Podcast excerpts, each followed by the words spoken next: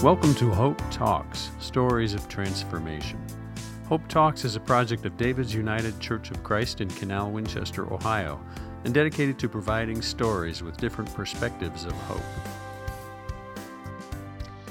This is Patty Houston Holm. My guest today is a frontline worker in one of Ohio's facilities for elderly.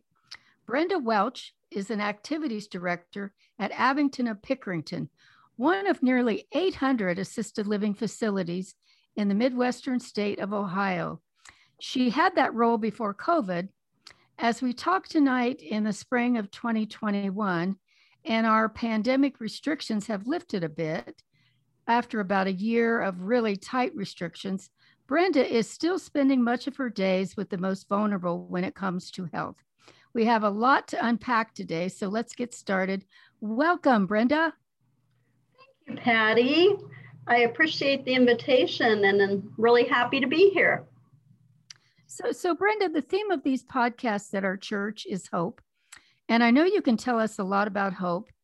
But first, since we have listeners around the world who may not have facilities for elderly where you work, tell us a little bit about what an elderly assisted living facility is.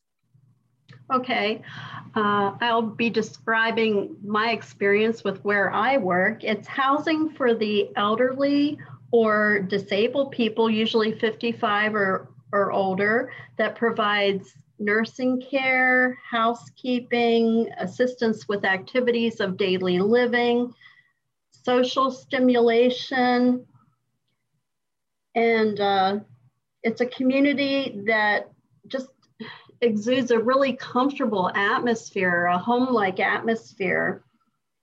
It's uh, family oriented. And each resident has their own room where they're encouraged to add their own personal decorative touches to make it feel like it's their home. And there are also a lot of common areas that are very cozy where residents can visit. So basically, it's a step in uh, care for people the first step to help them as they age.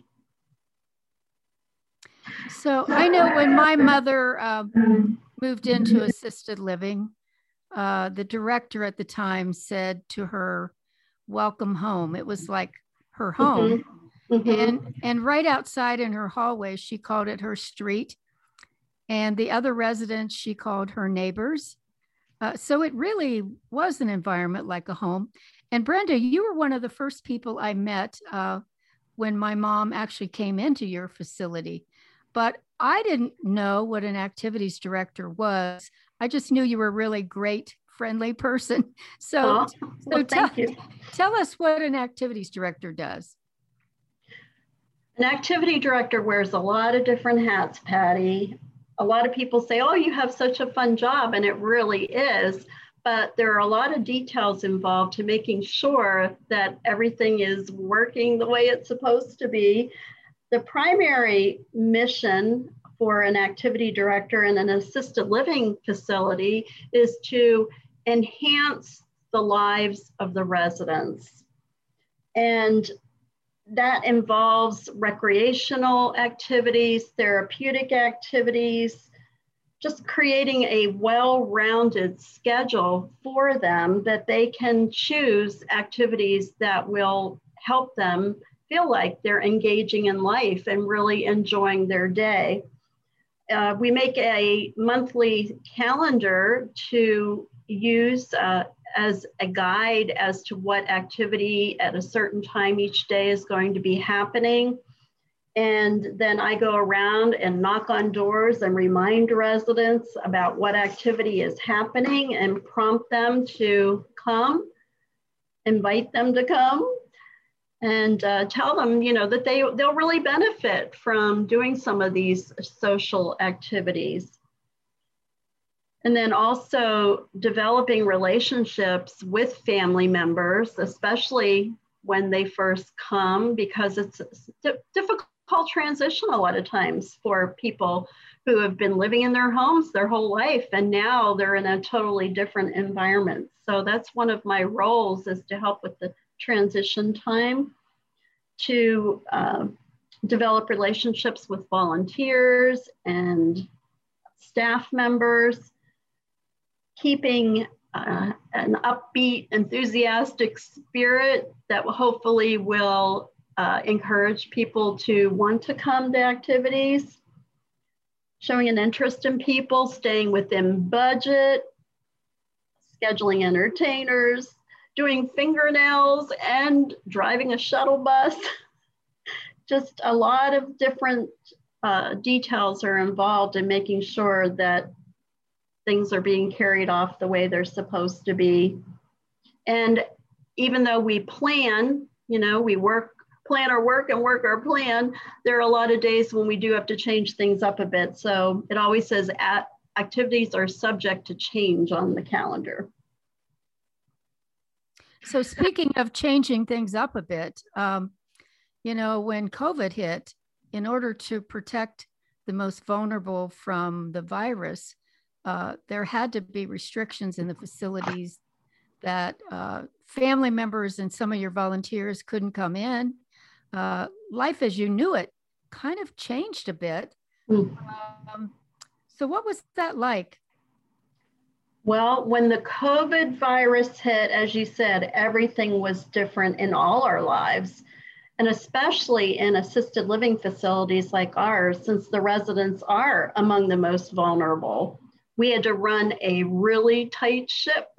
And um, our executive director was really good at making sure we continued to adhere to the ever changing regulations that were coming from the Department of Health. The resident safety was our primary concern residents and staff, you know, were required to wear the masks and the gloves and all the protective equipment. We had to be six feet apart. And when I was in the activity room, we had we had X's on the floor. They're still on the floor to keep residents six feet apart. The volunteer program, as you mentioned, it's been on hold for a year now. So we've utilized Zoom a lot from um, having entertainers on Zoom, to church services, educational programs like the Metro Park uh, speakers.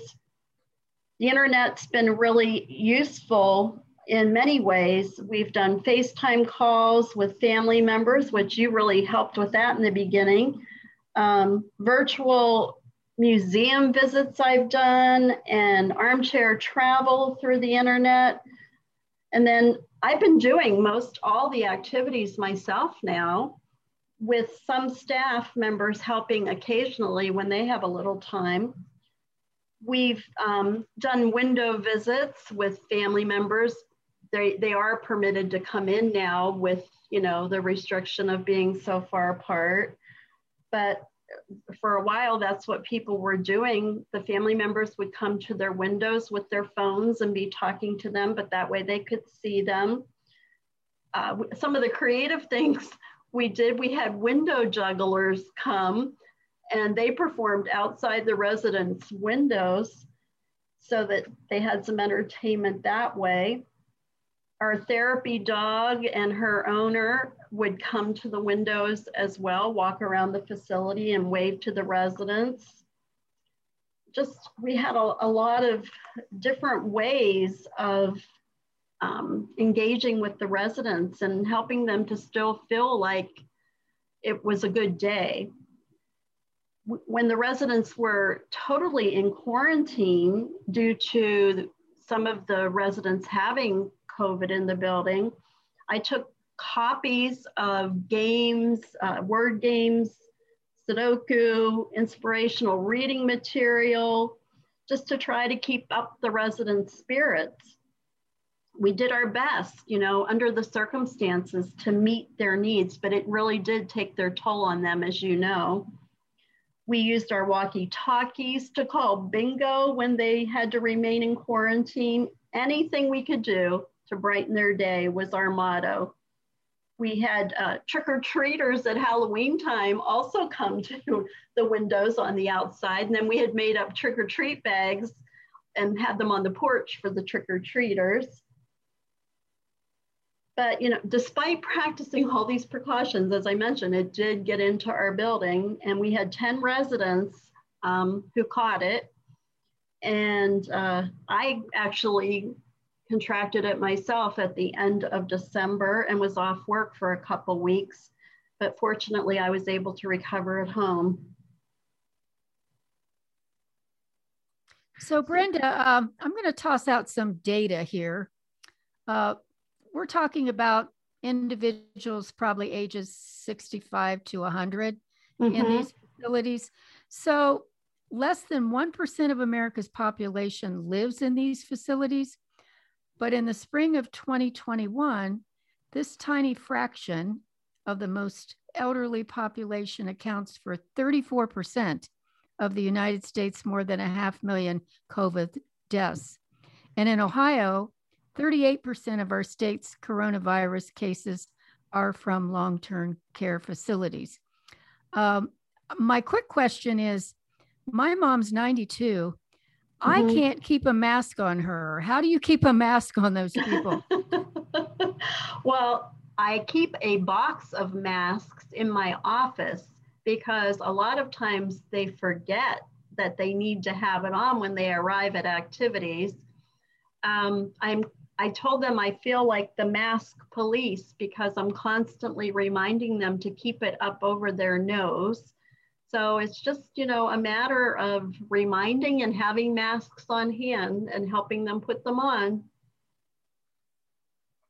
So now that we're sort of moving out of uh, I mean, COVID still exists. Honestly, it might exist for a really, really long time, mm. but, but not as as bad as it was. As we're moving out of that, um, what kind of sense of hope do you feel uh, regarding uh, the work that you do with elderly? Um, well, I think as you know, most of our residents are vaccinated now. We have a couple new residents who just moved in, and I don't believe they've received their first dose of the vaccine yet. But um, I think as more and more people are getting vaccinated, that that will help tremendously with being able to lighten up on some of the restrictions that um, you know have been in place. So you know that gives me hope to know that the the medical field is you know doing its best to roll out these vaccines so that we can hopefully get back to some kind of normal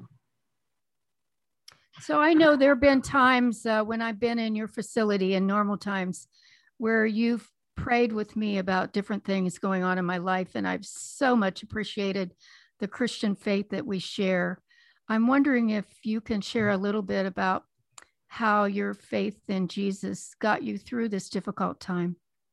Yes, um, I'd be glad to. I, I am a Christian and I'm, I'm grateful for the God given opportunities that uh, He's given me to serve others throughout my life. And He's been a real source of strength. Uh, he gives me energy, He gives me peace, He gives me hope.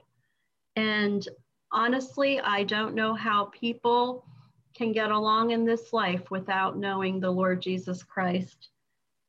But um, it was when I was uh, in college that I realized I needed him and I confessed my sins and believed that Jesus died on the cross for me and I asked that His will be done in my life. And so for 20 years of my life, I was a pastor in a nonprofit organization. And um, I've also worked for uh, Ohio Youth for Christ, and I've worked for a Christian counseling agency. And now I am working at Abington. I've actually been there nine years now. And I feel like when I ask the Lord for his will to be done in my life, he's guided me to each place um, I've been. And one of my, my favorite scripture verses is found in the book of Nehemiah, chapter 8, verse 10a. The joy of the Lord is my strength. his his joy is is much more than circumstantial happiness that people are looking for. It's just a deep, unexplainable peace that he gives despite what's going on around me. So, in the midst of these challenging times of COVID and other challenging times of my life, it's my Lord and Savior Jesus Christ who rose from the grave, uh, who continues to give me daily hope, Patty. Amen. So, Brenda, uh, any final thoughts or stories, or maybe what's next for you? Um, well, I I do have a story I'd like to share that happened while I've been an activities director at Abington. Each resident that I have gotten to know has enriched my life in some way. Your mother was one of them. Um, she was just such a hosp- or has been such a hospitable person, and um, I really learned a lot from her and the way she engaged with people and was always taking them little gifts to make them feel welcome. But one resident experience especially stands out in my mind. It was one day after we were playing the chair volleyball, of course, one of the favorite things that they've enjoyed doing and have missed doing. A resident came up to me, her face was just beaming she had the biggest smile and she said, Thank you so much for a great day, Brenda. And when she said that, it just made my day. And, and seeing the residents smiling and enjoying life, that truly gives me a lot of um, fulfillment. So this particular resident, um, you know, told me how much she enjoyed the day. When I came in the next morning, I was told she had died in her sleep. And it was truly a shock because she had just been playing the chair volleyball the day before. And that, truthfully, is one of the hardest things about doing what I do. When a resident passes, um, it's very difficult because you become very attached to them. It's like they're part of your family. But this experience that I had with that happening is what helps to keep me engaged and passionate about what I do. None of us know how long we have here on this earth, but I want to help the residents every day to experience a great day and um, see big smiles on their faces. And it's been a very challenging task to try to do that through COVID, but we have had a lot of good days despite that nasty virus that's still going around. So, um, yeah, it's just one of the things that has really caused me to um, just continue to have enthusiasm for what I do and passion. You know, I, one thing I love about that story, Brenda, is it reminds me to not let a moment go past that I don't tell someone else how much I appreciate them. Mm, for sure. Yeah. Yes. And uh, you're one of those people. And I would just want to say now, Brenda, that how much it's, I've really appreciated getting to know you over the last six years. I think it's been uh, wow. Uh, just, uh, you know, as a Christian sister and uh, seeing your energy and, and your enthusiasm and your hope in the midst of so many different uh, tragic things that have happened. So I just, uh, you're a good role model for me. Well, thank you, Patty. The feeling is mutual. I've really enjoyed getting to know you too and your precious mom and your sister. yes, the whole fa- we were like a family for sure. Yes. In that, in that facility. So, Brenda, I appreciate you uh, sharing some of your story. It's been my pleasure. I'm Patty Houston Holm. My conversation today has been with Brenda Welch, telling her story of being a COVID frontline worker with some of Ohio's elderly. If you have a comment about this podcast or an idea for a future podcast or a story of transformation, send us an email at hopetalks at davidsucc.net. Be blessed. Thank you for listening to this segment of Hope Talks. I hope you join us again. And please encourage others to listen and check out other David's United Church of Christ programs at davidsucc.net. It is our hope that your day is filled with hope.